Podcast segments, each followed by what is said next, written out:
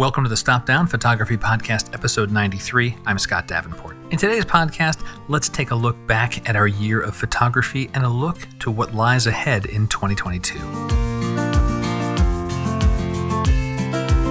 Hi, welcome. Thanks for joining me. I'm glad to be back with you for another chat about photography, this shared passion of ours. And in today's episode, let's take one more step on our never ending journey of photography. As visual artists, we are always pushing forward, and the end of the year is a natural point to reflect on your photography. Take a moment and look at the past year. What went well? What can be improved? And what lies ahead? In today's episode, I share thoughts about 2021 and some of the patterns I've noticed in my photography, and talk about the challenges 2022 is going to present. If you enjoyed today's podcast, please share it with a friend on social media with your camera club. And if you can, please leave a rating for the podcast. Fresh ratings help other photographers find out about the show. iPhone or Mac OS users can rate directly in the podcast's app. You can also leave a rating via the web at podchaser.com. Links in the show notes. The end of the year is always a natural point for reflection. How was the past year? What's in store for the year ahead? Many of us have a little downtime in late December, and for our photography, it's an opportune time to spend an hour or so with your image library, review your photos, and if you set photo goals for the year, measure how you did, and set some goals for the coming year. If you've not done this before, reviewing your library, looking for trends, identifying photo goals, have a listen to episode 51. In that episode, I talk about how to leverage your photo library and the metadata in your images to check on your progress and to identify photo goals for the next segment of your photography. And a goal can be a personal thing. It doesn't have to be huge, it doesn't have to be massive. It could be just to continue a good habit you've developed, or it could be to explore a new aspect of photography or improve on fundamentals like composition or having a clear story in the frame.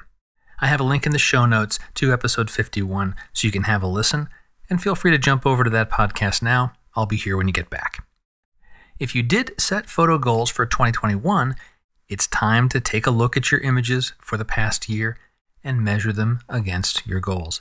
Did you hit them all? Some of them? Maybe there are partial successes, or phrased another way, still room for improvement. Or maybe there was a pivot point in your photography and your goals will shift and change for the coming year. This is why we take this time to review our work. If we don't measure things, we can't improve things, we can't make course corrections. I do wholeheartedly encourage you to take a moment and review your work. On my side, I've done a review of my photography for 2021 and measured it against the goals I set at the beginning of the year. How did I do? How did I fare? Well, Overall, pretty good. I set three photo goals for the year. Number one, get out of the wide angle trap. Number two, capture more photo essays. And number three, return to black and white imagery. And I did well on two out of the three. I had made good improvement on capturing more photo essays. So, with each of my field outings, I'm getting better at thinking beyond that singular hero photo and capturing some surrounding work where the body of the images tells a fuller story of that particular location. I also reconnected with black and white imagery, incorporating more of that into my work and into these photo essays. However, I am still entrenched in wide angle photography, and this goal, I need to think about this one. Exploring longer focal lengths has been on my list as an area to improve for a long time, probably five years going now. Maybe I just see the world at a wide angle, or I don't normally photograph wildlife, so I don't have the long lens. Or maybe it's because I photograph on the coast often and I'm looking for that foreground anchor for a wide angle shot. Maybe if I photographed in the desert or the mountains or somewhere else, would I use a longer lens more often? So maybe I shouldn't worry about consciously pushing to get those long lens photos because overall, I am pleased with the photos I'm creating. I produced good work in 2021, so I'm not sure on this one. But what I have noticed after reviewing my library, when I turn my attention to the future, looking into 2022, the focal length question is not front and center. In fact, I have just one goal for the coming year shoot more. I had an instinct about my photography habits and patterns for 2021, and so I put this to the test. I looked at my photo library in a way I hadn't before. I looked at the number of unique photo outings I made over the years. Lightroom's filtering tools make this pretty easy to measure. I have a single catalog with all of my photos in it, and they are all beneath a top level folder called Originals, which, as I say that out loud, is not a very original name.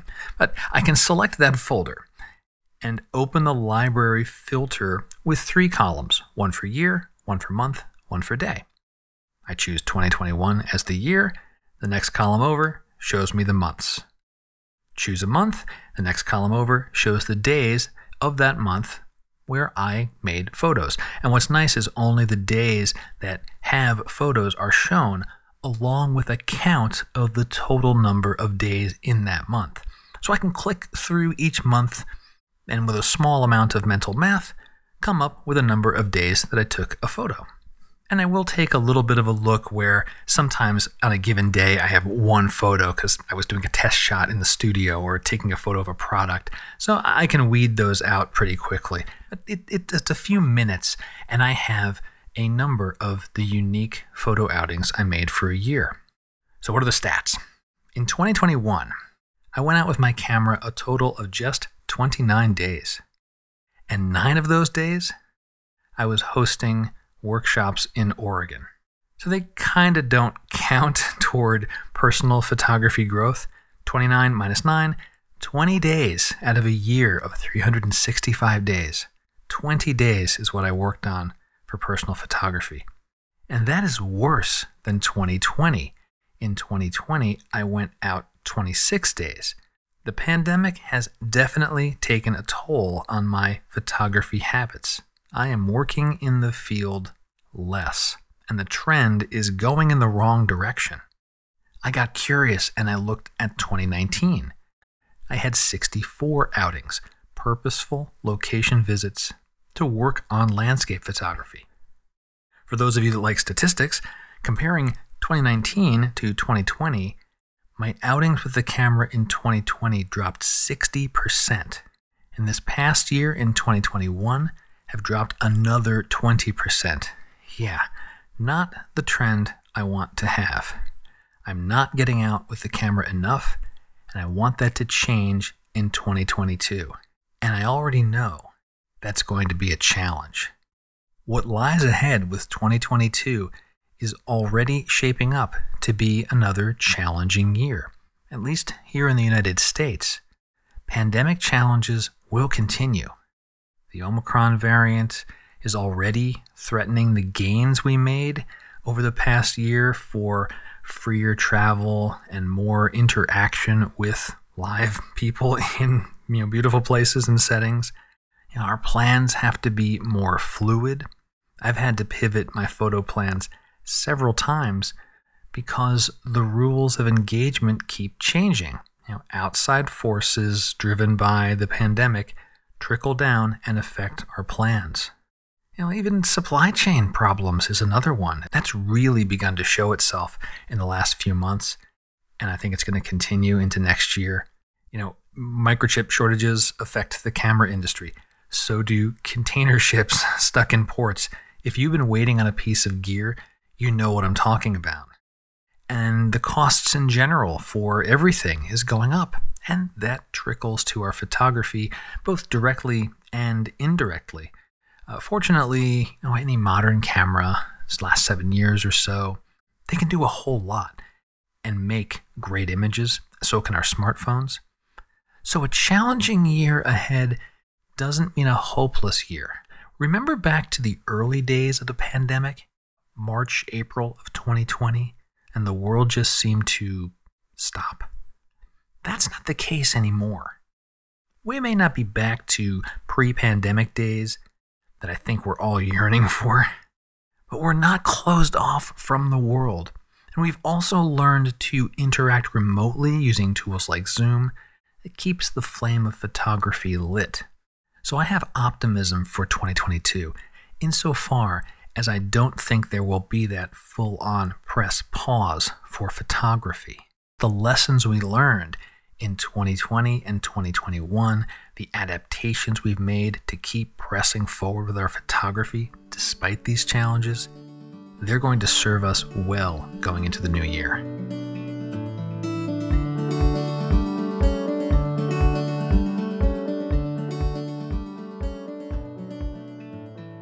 Some studio news for you, and this is more on a personal note.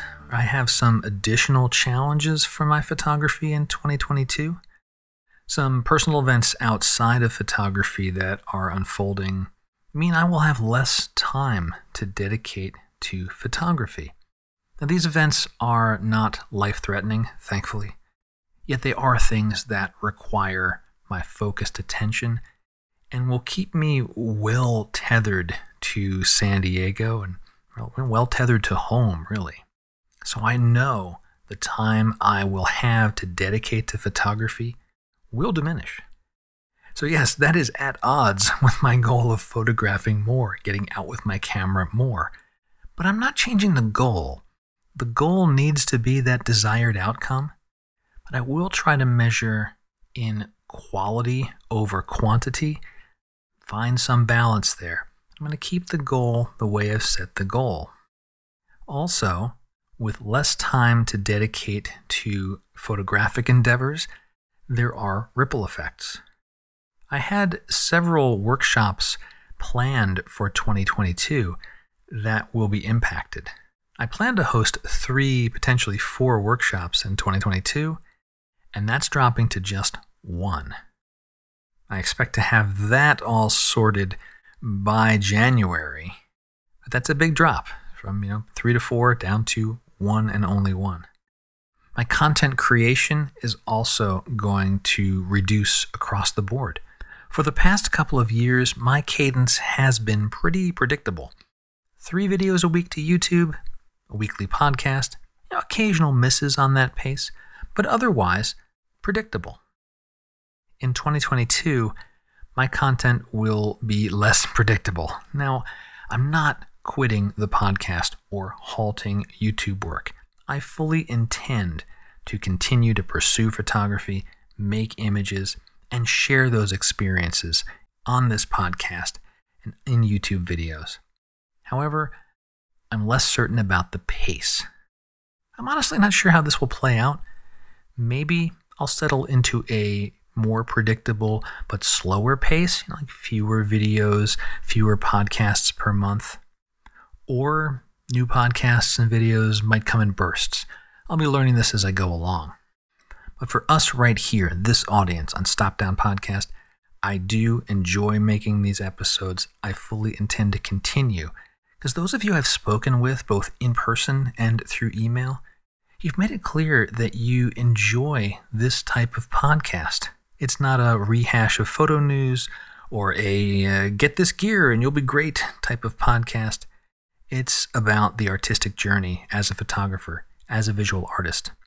And I do intend to continue to be in your ears and part of your photo journey. So I do hope you'll remain subscribed to the feed, but just know that if a week or two goes by and there's not a new episode, I haven't abandoned ship. I'm likely occupied elsewhere.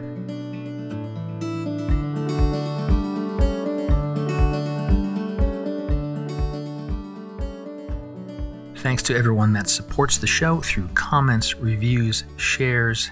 Those are just a few of the ways you can support the podcast. If you'd like to learn more about other ways to support the show, many of which are zero cost, links are in the show notes, or you can click the support the show button on any page of stopdownpodcast.com list a whole ton of different ways you can support the podcast. Of course, if you wish to support the show financially, you can also make a donation. That's going to wrap us up for 2021. I cannot believe another year has gone by. I hope to be back with you sometime in January. And until then, I wish you and yours a very happy and healthy start to 2022. Until next time, my name's Scott Davenport. Have fun.